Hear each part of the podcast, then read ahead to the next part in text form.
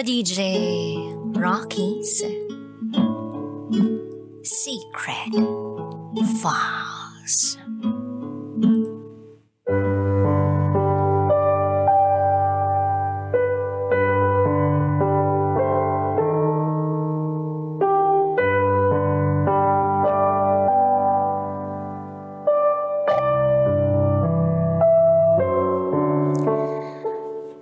Binababoy ako habang pinanonood ng nanay ko.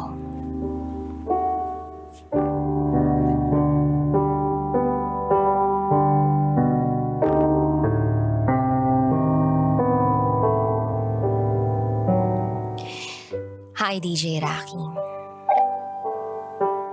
Nais kong ibahagi sa programa mo ang kwento ko bago man lang ako mawala sa mundong ito. Sana mapakinggan din ito ng mga taong nagdulot ng sugat sa pagkatao ko. Itago mo ko sa pangalang Janice. At ito, ang aking secret file.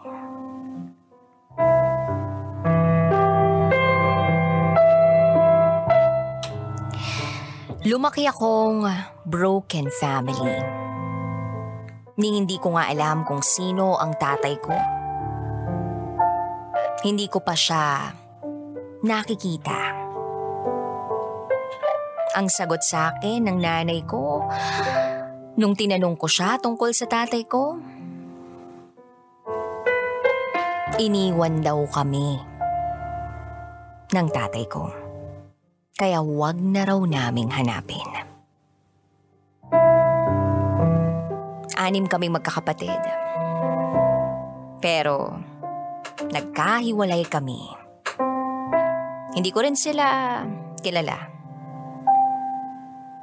Panglima ako sa aming magkakapatid. Naiwan ako sa puder ng nanay ko. Yung pinakabunso, nasa lola ko. Lumipas ang ilang taon, naisipan ni mamang mag-asawa uli. Ang akala ko, eh dun ko na mararamdaman. Ang aruga ng isang ama. Pero yun pala, ang magiging simula ng kalbaryo ko sa buhay ko. Sa unang taon na nakasama namin ang asawa ng nanay ko, masasabi kong mabait siya. Dahil tuwing papasok ako sa eskwela, ay inaabutan niya ako ng baon. Habang tumatagal, eh, napapansin kong lagi siyang umuuwing lasing. At nagwawala. Hindi na rin siya nagtatrabaho. Kaya sa madaling sabi, tanging si mama na lang ang naghahanap buhay para sa aming tatlo. Ang akala ko, tanging alak lamang ang bisyo ng asawa ng nanay ko. Nadiskubre ko na gumagamit rin pala siya ng ipinagbabawal na droga. Nang malaman ko yun, sinabi ko kay nanay. Pero ang sabi niya sa akin, eh hindi raw yun magagawa ng asawa niya. At hindi siya maniniwala hanggat hindi niya nakikitang ginagawa ito sa harap niya.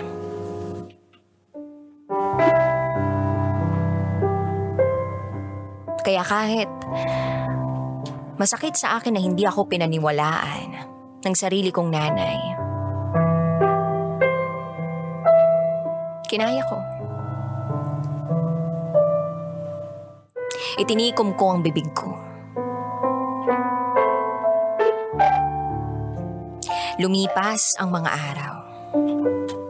Dahil laging wala si mama para magtrabaho, eh ako ang naiiwan sa bahay. Alalang-alala ko pa noon. Magdidilim na. Wala pa rin si mama.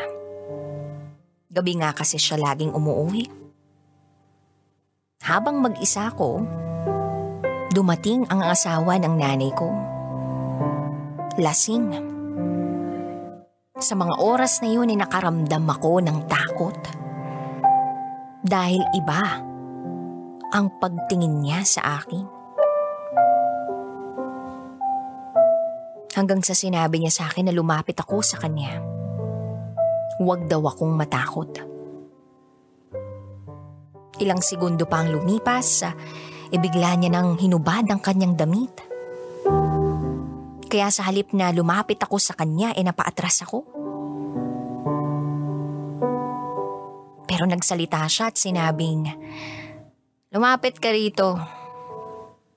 May gagawin tayo. Madali lang to. Lalo akong natakot sa sinabi niya kaya dali-dali akong pumasok sa loob ng kwarto ko. Pero nasundan niya ako. At habang isinasara ko ang pinto ng kwarto ko, e bigla niya itong itinulak. Hanggang sa nabuksan niya at nakapasok siya sa kwarto ko. At saka niya nilak ang pinto.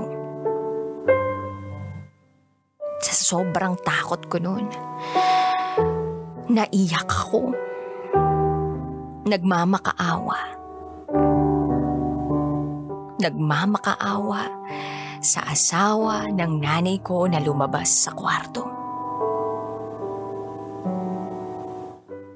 Pero nangyari ang gusto niyang mangyari. Tinutukan niya ako ng patalim. At ang banta niya sa akin, ididiin niya yun. Walang mangyayaring masama sa akin basta gawin ko lang ang sinasabi niya. Gustuhin ko mang lumaban. Pero bigla niya akong sinikmuraan. At doon na niya sinamantala ang kahinaan ko. Napahagul-gul na lang ako sa pambababoy na ginawa sa akin ng hayop na asawa ng nanay ko. Pagkatapos ng nangyari kinaumagahan, Gustong gusto kong magsumbong kay mama pero natatakot ako kasi may banta sa akin na kapag nagsumbong ako, eh hindi lang ako ang papatayin niya, kundi ang nanay ko. Mahal na mahal ko si mama at ayoko na may mangyari sa kanya. Ang akala ko isang beses lang na pambababa, pambababoy sa akin, eh naulit pa. Diring-diri ako sa sarili ko. Pakiramdam ko ang dumi-dumi ko.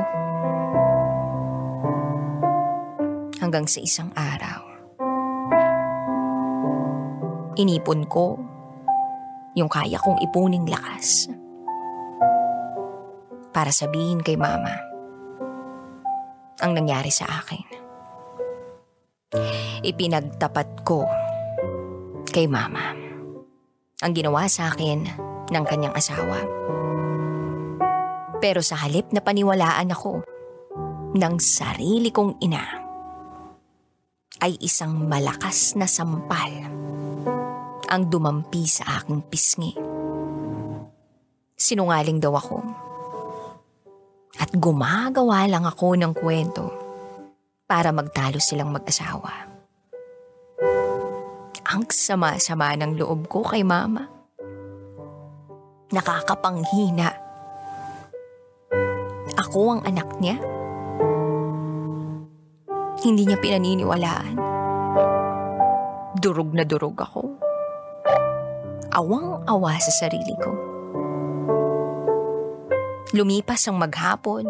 Matapos kong umamin kay mama, e pansin kong galit pa rin si mama sa akin.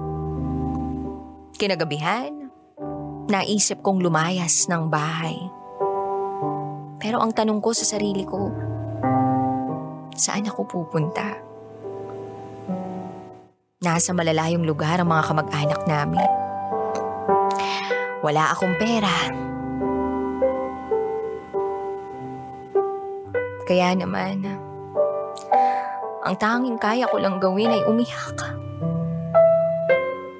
At habang umiyak ako, ay nagdarasal ako sa Diyos. Kine-question siya kung bakit hinayaan niyang mangyari sa akin to. Kung bakit sa dinami-rami ng mga tao, bakit ako pa? At sa kalagitnaan ng aking pagdarasal ay biglang may kumatok sa kwarto ko.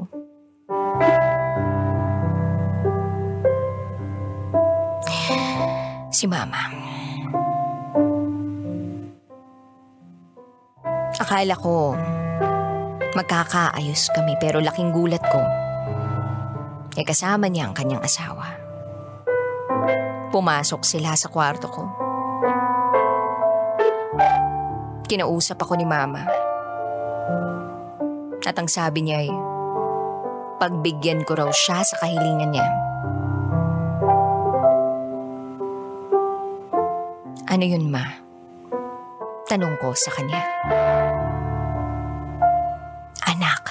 Makinig ka sa akin. Gusto kang gamitin ng tito mo kaya magubad ka na, dali.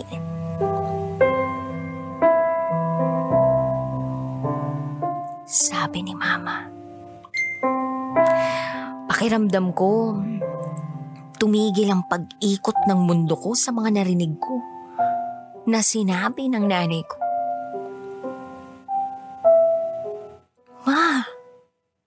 Mo. Umiiyak kong sabi kay mama. Gawin mo na, kundi makakatikim ka na naman sa akin ng sampal.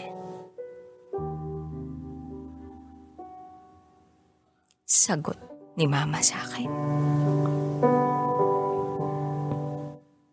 Tuloy-tuloy lang ang pagluha ko nang bigla na akong sinunggaban ng asawa niya.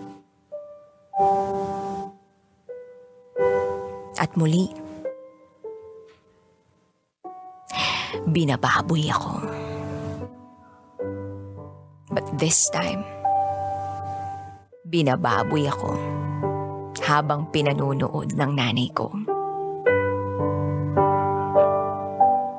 Pagkatapos nun, gusto ko nang tapusin ang buhay ko. Then one day, nakita ko ni mama na umiiyak.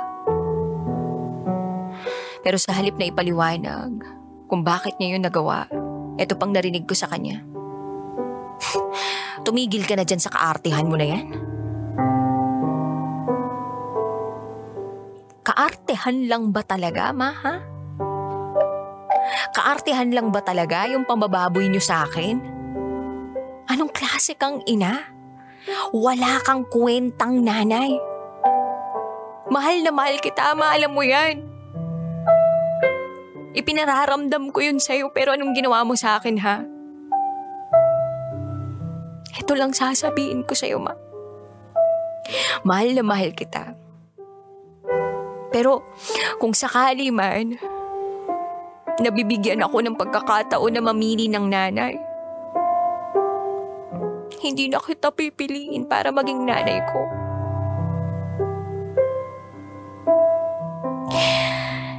Pagkatapos kong sabihin yun ay kitang-kita ko ang pagtulo ng mga luha ng mama ko.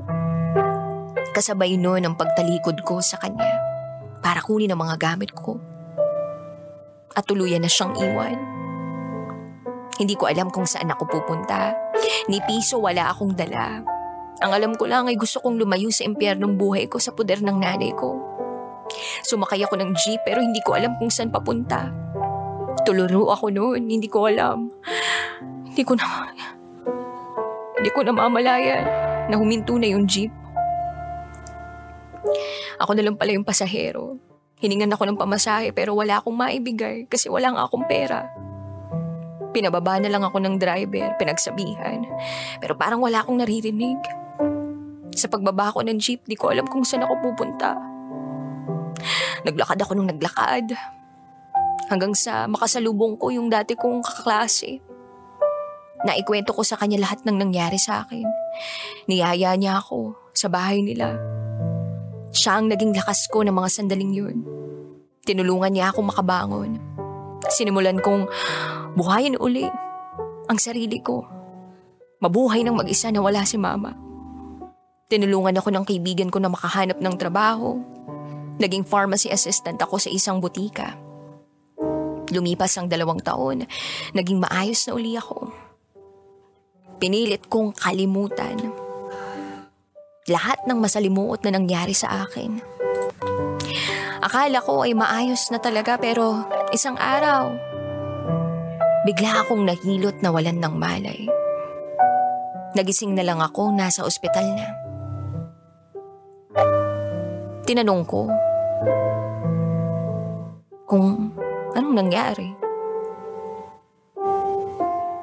Maya-maya pa, dumating ang doktor. At sa doktor ko na mismo, tinanong kung anong, anong lagay ko.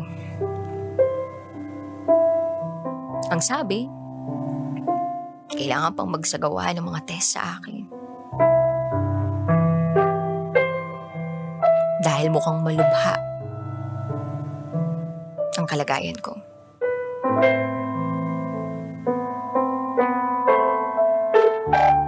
Isinagawa ang biopsy sa akin. At makalipas ang isang araw, dumating na nga ang resulta.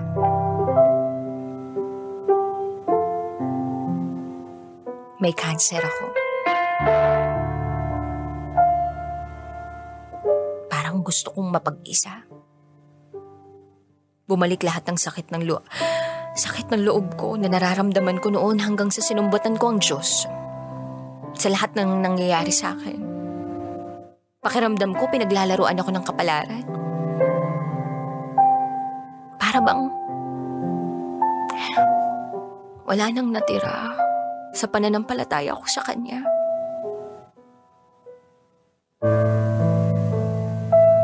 Hindi ko alam eh kung paano huhugot ng pag-asa. Hindi ko alam kung saan kukuha. Makalipas ang ilang araw, sabi ng kaibigan ko magpa-second opinion ako kasi baka nagkamali lang ang doktor na unang nagsuri sa akin. Sinunod ko ang sabi sa akin ng kaibigan ko. Sa pag-asang wala nga akong sakit. Pero natapos ang pagpapasuri ko. Sinampal ako ng katotohanan. May stage 3 cancer ako. Ngayon, sinusubukan kong maging matatag at maging masaya sa mga huling araw ng pamamalagi ko sa mundong ito. Sinusubukan kong magpatawad sa mga taong nagkamali at nagdala ng sugat sa akin. Kaya sana naman mapakinggan ito ng mama ko na sobrang mahal ko.